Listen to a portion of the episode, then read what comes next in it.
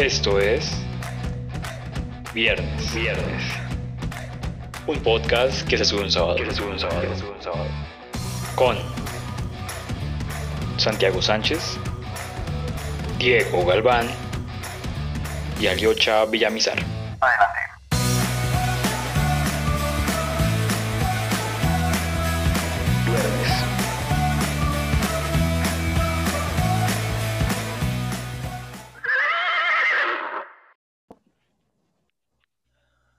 Nuestros fanáticos, seguidores, gente que nos oyen alrededor del mundo, sean bienvenidos a Viernes. El día de hoy vamos a probar una nueva forma de hacer este hermoso podcast que le llamamos Viernes Festivo. Para que ustedes entiendan, cada uno de los miembros en algún momento va a tener su sesión de Viernes Festivo y en ella cada uno va a exponer un tema que pues sea de, su fundamental interés y de conocimiento. Y entonces los demás vamos a criticar y a decir un montón de bodas al respecto. Eh, esta semana corresponde abrir el tema a Santiago. Buenos días, gente. Y como siempre, también aquí nos acompaña Diego Hola, hola a todas y todos. Bienvenidos a Viernes Festivo. Qué chévere. y mi propia persona, Aliocho Yamizar. Así que, Santiago, cuéntanos, ¿cuál es el tema de hoy? Ok, muchachos. El día de hoy, pues, no sé, quería preparar algo muy especial, pero realmente tengo que decir que fue un tema muy caprichoso, ya que la semana, toda esta última semana he estado muy encaprichado con un tema en específico. Una canción que yo conocí principalmente por Zoe, que se llama Bésame mucho. Investigando un poco más acerca de esta canción, me di cuenta que, primero que todo, ellos no son los eh, primero los compositores de esta canción y mucho menos los primeros artistas en interpretarla. Investigando un poco más acerca de esta canción, eh, puedo darme cuenta de que fue una canción que se escribió en 1940, que fue compuesta por eh, Consuelito Velázquez y que fue interpretada por primera vez por Emilio Tuero.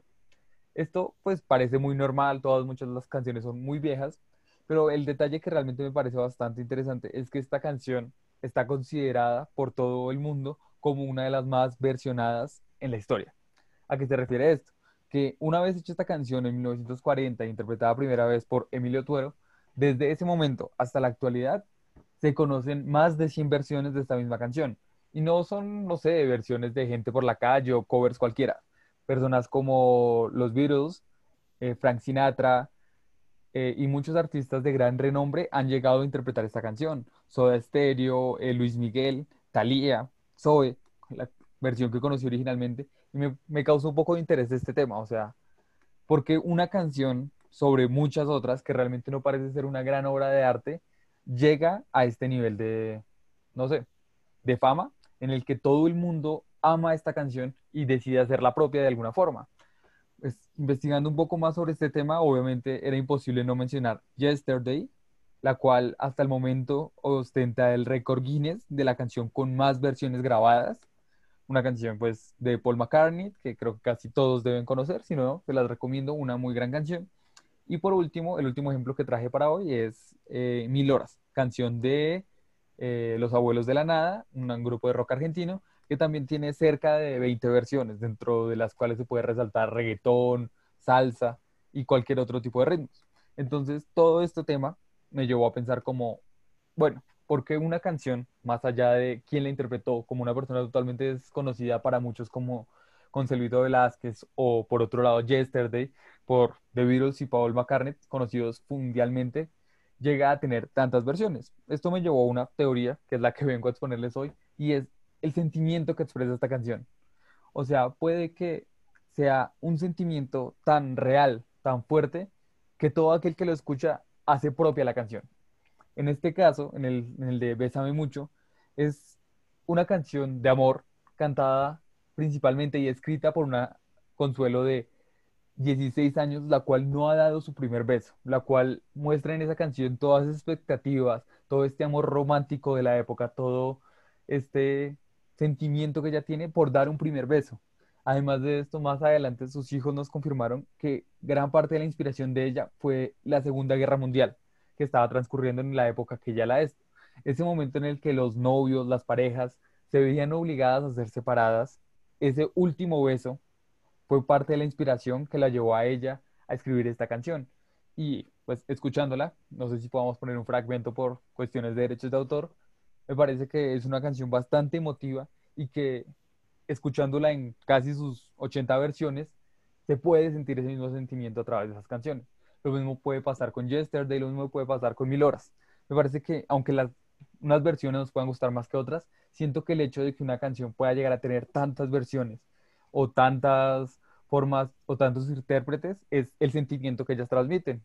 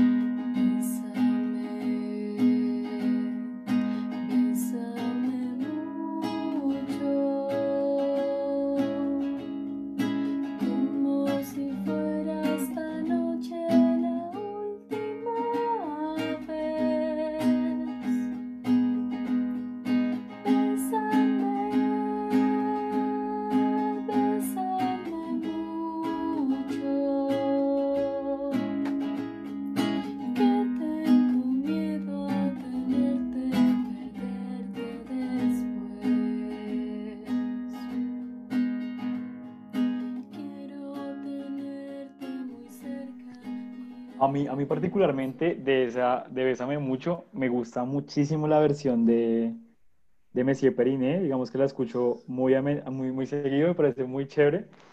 Y creo que es súper súper interesante porque es como la esencia misma de la música, como que un misma, una misma idea, porque en esencia es como una misma idea, se pueda replicar como varias veces en diferentes voces y a diferentes estilos.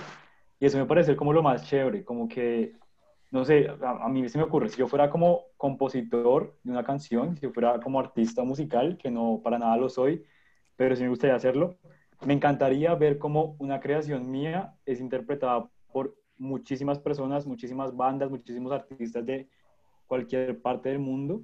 Y eh, creo que eso es lo que enriquece como, como la, la, la música y es lo que eh, la renueva, ¿no? Porque digamos, ya que mencionas como este tema de las, de las versiones, hay una, digamos también, eh, eh, Aleluya, es como también una canción súper versionada y como que tiene miles de formas de cantarse. Y creo que lo que hace que estas canciones sean como tan, tan versionadas y eso es como su versatilidad y como que eh, esa, esa, esa, capacidad de llegar como a diferentes públicos y de permitir que sea cantada como a diferentes voces me parece como, como uff, como que a uno le explota la cabeza lo diferente que suenan la misma canción en un artista, una banda, a otra, y que igual es como, uff, no sé, es como lo, lo, lo, más, me parece como una de las cosas más chéveres de la música, es, es como eso. Eh, uf, no sé, o sea, digamos como que yo pienso que es que me conflictó un poco porque no es como por menospreciar la canción, pero no, sea, no creo que sea porque es buena, porque o sea, canciones buenas hay, hay muchísimas y pues la mayoría no se reversiona, o sea, normalmente se queda con la versión original. Yo creo que tiene que ver, pues además de derechos de autor, con, con más que todo con la potencialidad de la canción. O sea, yo creo que todos los artistas vieron estas canciones que pues todo el mundo replica, que, y, que mm, dan como la sensación de que tienen demasiado potencial y que, o sea, como que piensan que pueden hacer algo más de lo que ya se hizo. Lo cual es difícil, ¿no? Porque, por ejemplo, con canciones como, como las que mencionan que, que ya han sido versionadas como 70 veces, no sé, al menos, o sea, si, si yo fuera artista, me preguntaría como, pues, si yo me pongo a hacer esto, como qué valor agregado hay, o sea, ya hay, ya hay suficientes versiones, o sea, tendría que haber algo, algo. Y digamos que eso me pone a pensar mucho como sobre el estilo, o sea, no, no sé si les pasa, pero que, que a ustedes les encantaría manejar la vida de, como de sus artistas favoritos. O sea, por ejemplo, si yo tuviera mucha plata, yo creo que tendría a Tarantino como un esclavo haciéndome cualquier, la versión de todas las películas que he visto en mi vida. Por ejemplo, ush, imaginen una historia de la Biblia contada por Tarantino. o sea, sería fantabuloso. Pues, no sé, o sea, siguiendo un poco lo que dice Aliocha, o sea, yo creo que, o sea, en ese punto tiene razón, o sea, yo no voy a decir que Bésame Mucho es la mejor canción del mundo o que Yesterday lo es, aunque para algunas personas sí lo es, pero eso es lo que hablábamos, o sea, creo que el hecho de ser interpretada por diferentes personas les da un valor agregado. Simplemente porque, no sé, la forma en la que León Larregui canta no es la misma en la que Catalina canta o la forma en la que los Beatles la interpretaron. Pero siento que, que no, no, no necesariamente la mejor canción es la que deba ser reversionada, sino la canción que más transmite algo. Supongo que es una cuestión muy de artistas, porque pues, acá ninguno de los tres es, es músico, o por lo menos en un grado medianamente profesional. Todavía. aún, exactamente. No podemos esperar en el futuro cuando nos estén escuchando quizás Aliocha ya sea músico o tengamos una boy band, que también es probable. Exacto, o sea, siento que esas personas no, no escuchan, no sé, una, una gran canción, no sé, Aliocha, como una, una que tú consideres las mejores canciones de la historia. Uf, o sea, pero con el elemento este de, que replicarse. No, no, una canción que tú consideres muy buena, incluso. Eh, Another One Bind to Dust de. Obvio, de Queen. Exacto. Tenemos esta canción y yo como artista acá en Colombia la veo y digo como, marica, es mi canción favorita, es lo que más he escuchado en esta vida. Y ya, sigo con mi vida, eh, no sé, escribo una canción sobre Bogotá o algo triste que esté pasando en Latinoamérica y ya, pero no sé, escucho una canción como Mil Horas y digo como, bueno, esta canción me transmite, es lo que yo pienso, me gustaría que la gente la pudiera escuchar a través de mí. Entonces siento que este sentimiento se transmite más allá de qué tan buena sea una canción. O sea, eh, supongo que deben haber canciones muy malas que técnicamente o musicalmente son vacías, pero que al fin y al cabo mucha gente las quiere poner a su, a su propia forma, ya sea porque lo quiere hacer mejor o ya sea porque quiere hacer propio ese sentimiento del autor. Pues es que hay, hay, creo que también depende exactamente, o sea, depende de la canción, porque hay canciones que, digamos, están hechas o fueron hechas como eh, por alguien y, y, interpretadas por alguien, y eso es lo que hace la canción, o sea, que lo interpreta otra persona, pues bueno, haz, tu, haz tu, versión, haz tu cover y pues listo. Pero eh, lo que hace buena una canción a veces es quien la canta. En cambio, hay otras canciones que son diferentes precisamente por, por eso mismo, porque son más versátiles, porque, no sé, son fáciles de, de, aprender, porque se prestan para ser interpretadas de miles de formas, y eso es lo que puede explicar que están tan versionadas. Porque, bueno, no, no se me ocurre ningún ejemplo, pero sí hay canciones que no, no son tan flexibles a la hora de, de decir como, bueno, yo estoy aquí en mi cuarto, quiero interpretarla aquí con mi guitarra, eh, y bueno, pero igualmente lo que hace esa canción es quien la canta. En cambio, hay otras que no que están hechas o que, digamos, han trascendido la historia precisamente porque se están renovando constantemente y porque permiten que cualquier persona la, la, interprete y haga de, de, esa interpretación como otra, otra forma de expresar la canción y sea totalmente distinta. Entonces también como que depende de ese producto musical, pues obviamente hablando desde la completa ignorancia, como ya lo mencionado ustedes. ¿Ustedes consideran que eso todavía tiene valor artístico? O sea, digamos, por ejemplo, parte de lo que es el arte es que es un medio para transmitir mensajes que, o sea, como transmitir una parte del universo interno que es cada quien, ¿no?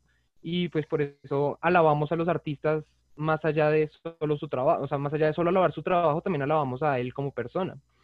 ¿No creen que, o sea, como que versionar canciones es como un poco trampa, como coger los sentimientos de alguien más que pues de alguna manera están expresados muy bien y intentar como, como coger tu imagen y impulsarla con eso?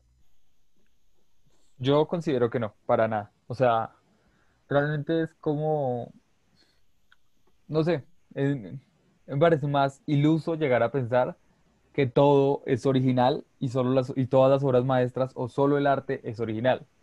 O sea, como lo dice un documental muy famoso, Everything is a Remix. Entonces, no sé, o sea, siento que el arte, que ni siquiera me atrevería a describir arte, porque ya hemos tenido estas discusiones antes, está más en el receptor, como ya lo he expuesto antes. Y no sé, para mí, aunque Bésame Mucho tenga los mismos acordes y la misma letra, no es lo mismo haberla escuchado por Consuelo Velázquez que escucharla por Zoe. me transmiten cosas totalmente diferentes. Bueno, cosas totalmente diferentes, me transmiten un sentimiento, pero de maneras diferentes, de forma que no porque exista una, la otra pierde su significado, deja de tener o comienza a tener menor valor, sino que aunque usan el mismo, no sé, la misma técnica o la misma letra o la misma melodía, el medio por el que lo comunican es diferente. O sea, esto me parece que se puede aplicar a todo, incluyendo, no sé, porque yo pinté, no sé, la vista que tengo desde mi cuarto, pues ya no es un valor artístico porque pues el real es lo que yo estoy viendo y realmente no es algo artístico porque no estoy transmitiendo ciertas cosas, sino es algo que ya está. O una película, se hizo un remake y ya porque esa película existió, significa que la mía perdió el valor artístico, no estoy de acuerdo en ese tema. Me parece, me parece. Bueno, top 5 de las mejores canciones que se versionan. O sea, que constantemente se versionan. Ya. Uf, un top 5 no, no sé si lo tenga. Pero como dije al principio del episodio, Bésame mucho es una de mis canciones favoritas. Y en este punto, en este momento la pondré en el top 1.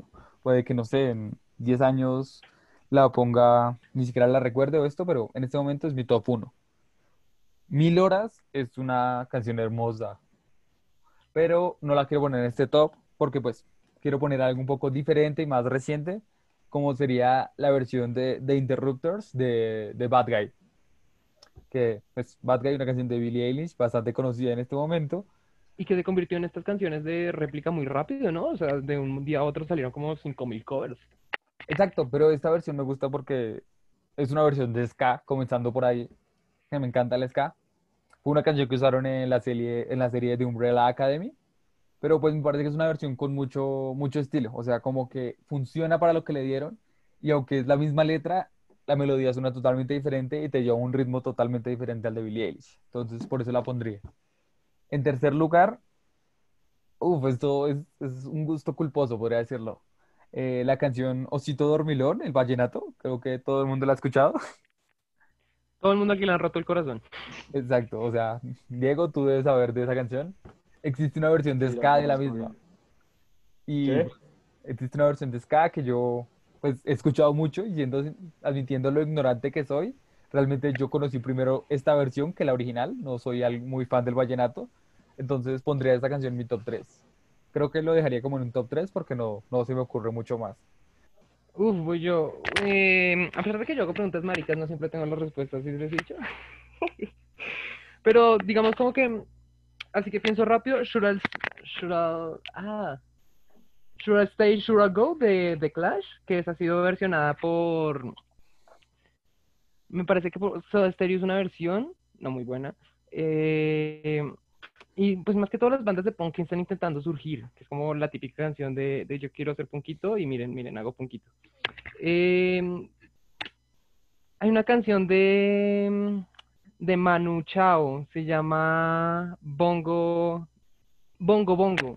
Me gusta mucho, o sea, me gusta mucho porque la canción original no me gustó, pero hay una banda eh, británica que ahorita está empezando como como a pegar, o sea, que son jóvenes que apenas están empezando su carrera musical, hicieron una versión de esa canción que logró hacer que me gustara, uff, y la rompen, la rompen, y me gusta mucho como por ese detalle, porque los autores originales no, no supieron sacarle la, el aire que, que después sí lo lograría Ren.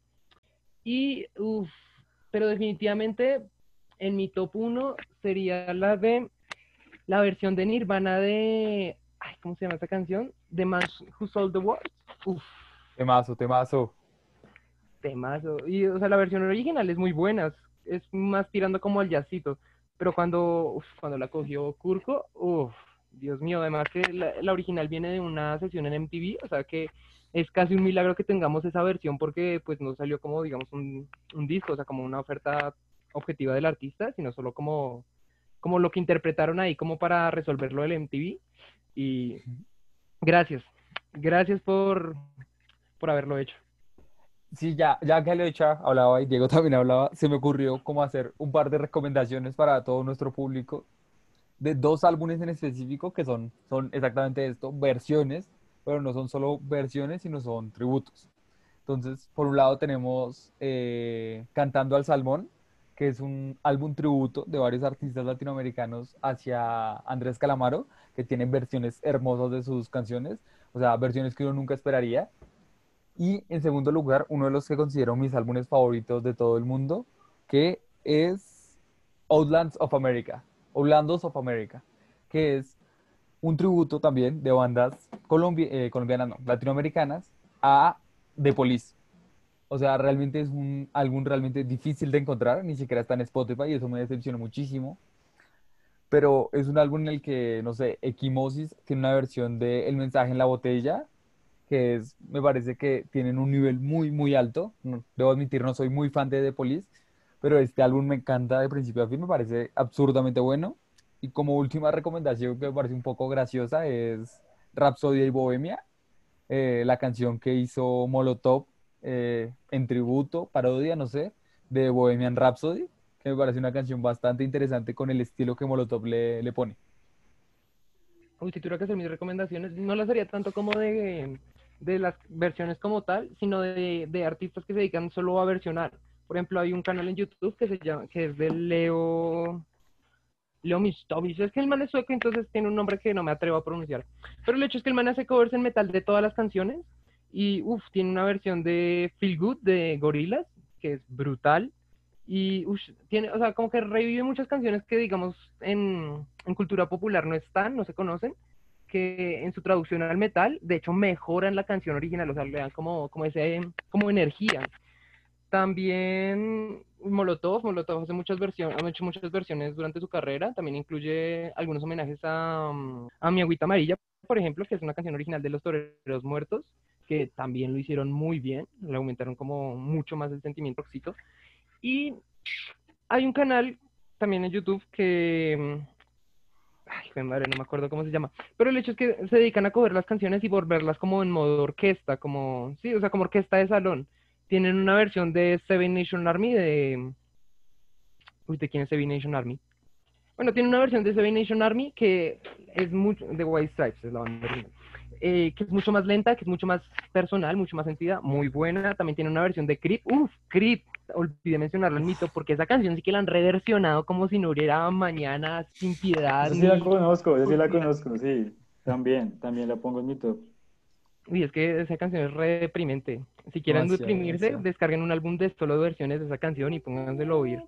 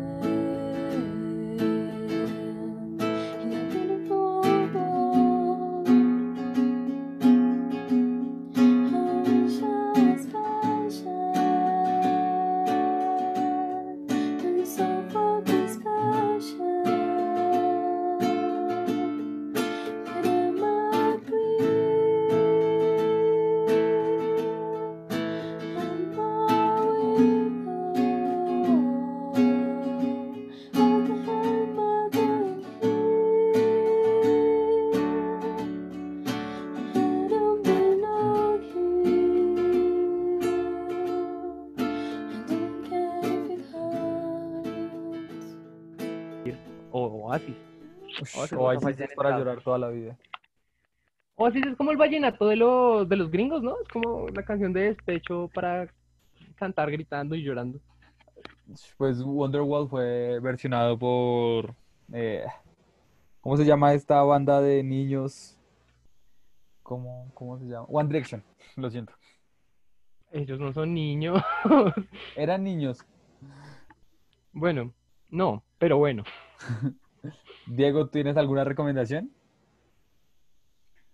No, pues nada, a mí me gusta mucho dos, dos recomendaciones bastante patéticas. Una es que me encanta ver La Voz, La Voz Global, o sea, me encanta porque hacen unos covers impresionantes de muchas canciones muy, muy chéveres.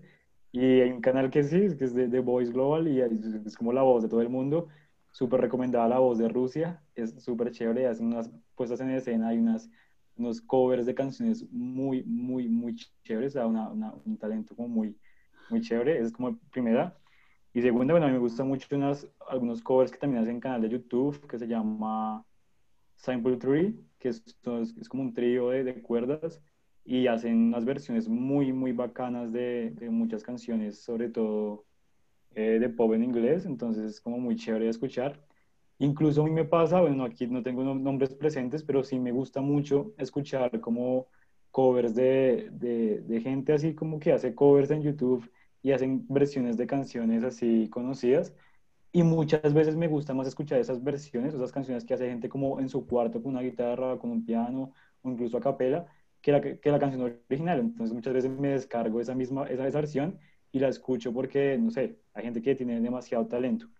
Entonces no sé si les pasa, también les quería preguntarles, no sé si les pasa que les gusta más como una versión así súper super X de, de, una, de una canción que hace alguien por ahí o de algún algún youtuber que haga covers o algo así que otras canciones, o solo me pasa a mí o...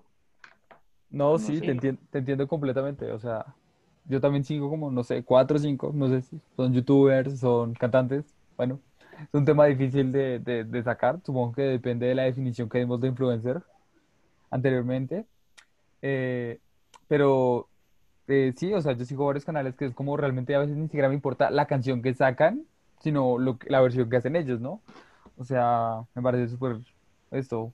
Realmente hay un canal que se llama The Covers Duo, que hace mucho, hacía muchos covers, actualmente solo se dedican principalmente a covers de openings y endings de anime, igual son muy buenos, me encantan. Y Simón, Simón eh, Weber, creo que es, es una chilena también que se dedica a hacer covers y también bastante buenos. Pero sí, siento que lo que dice Diego es bastante esto. A veces realmente la canción no es como de que, uy, quiero escuchar un cover de, no sé, de Panda o, no sé, de los granitos verdes, sino es como, uy, me gusta cómo esta persona hace ciertas versiones. Y eso me parece muy, muy, muy genial.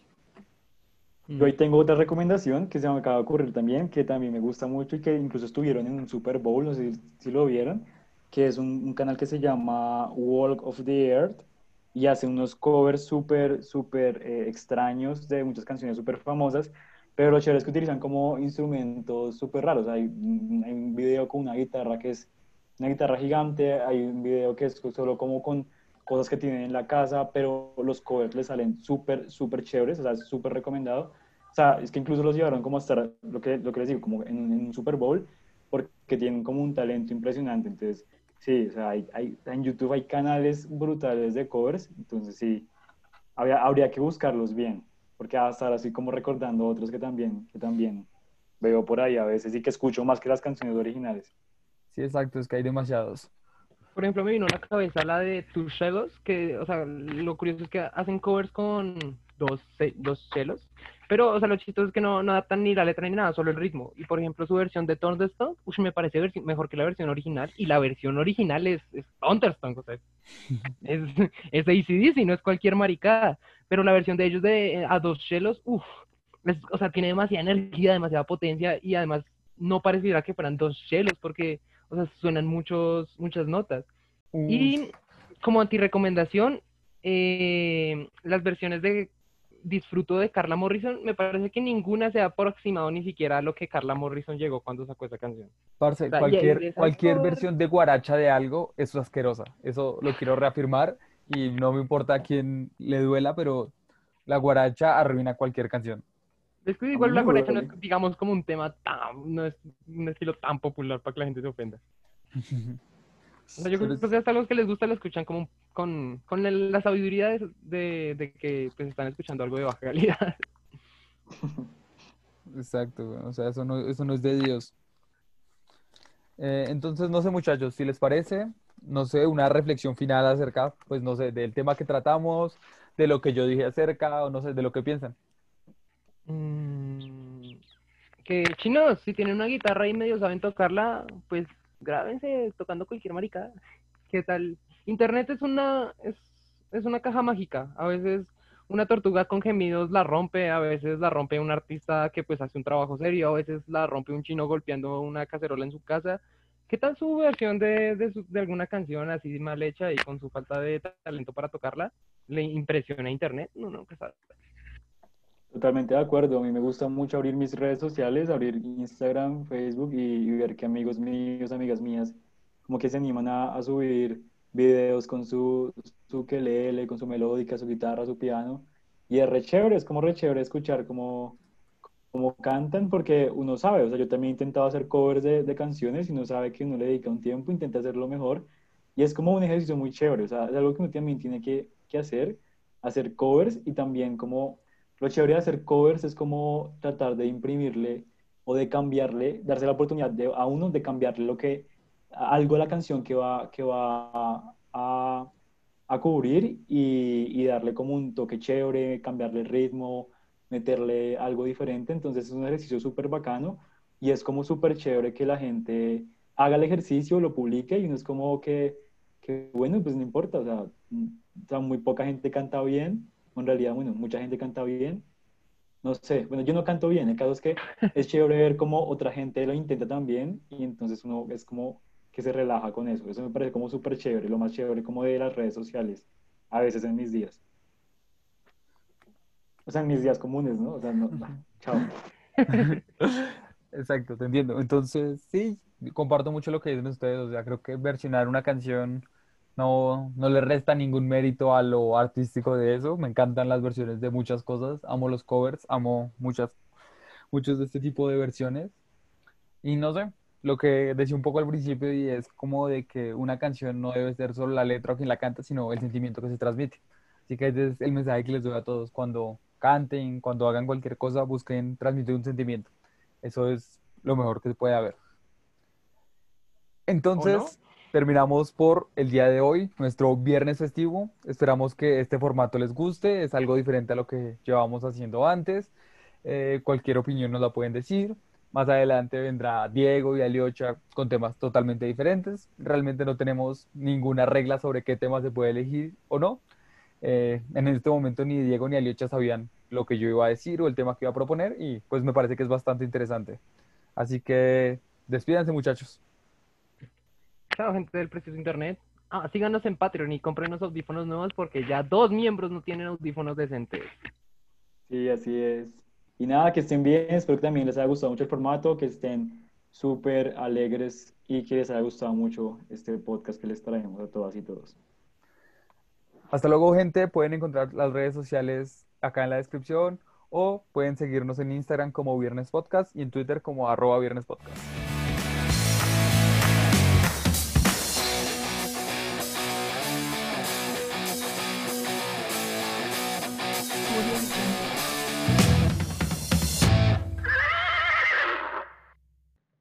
Los covers que escucharon en este episodio fueron hechos por nuestra amiga Juliana Joya. Juli, muchas gracias, nos encanta tu voz.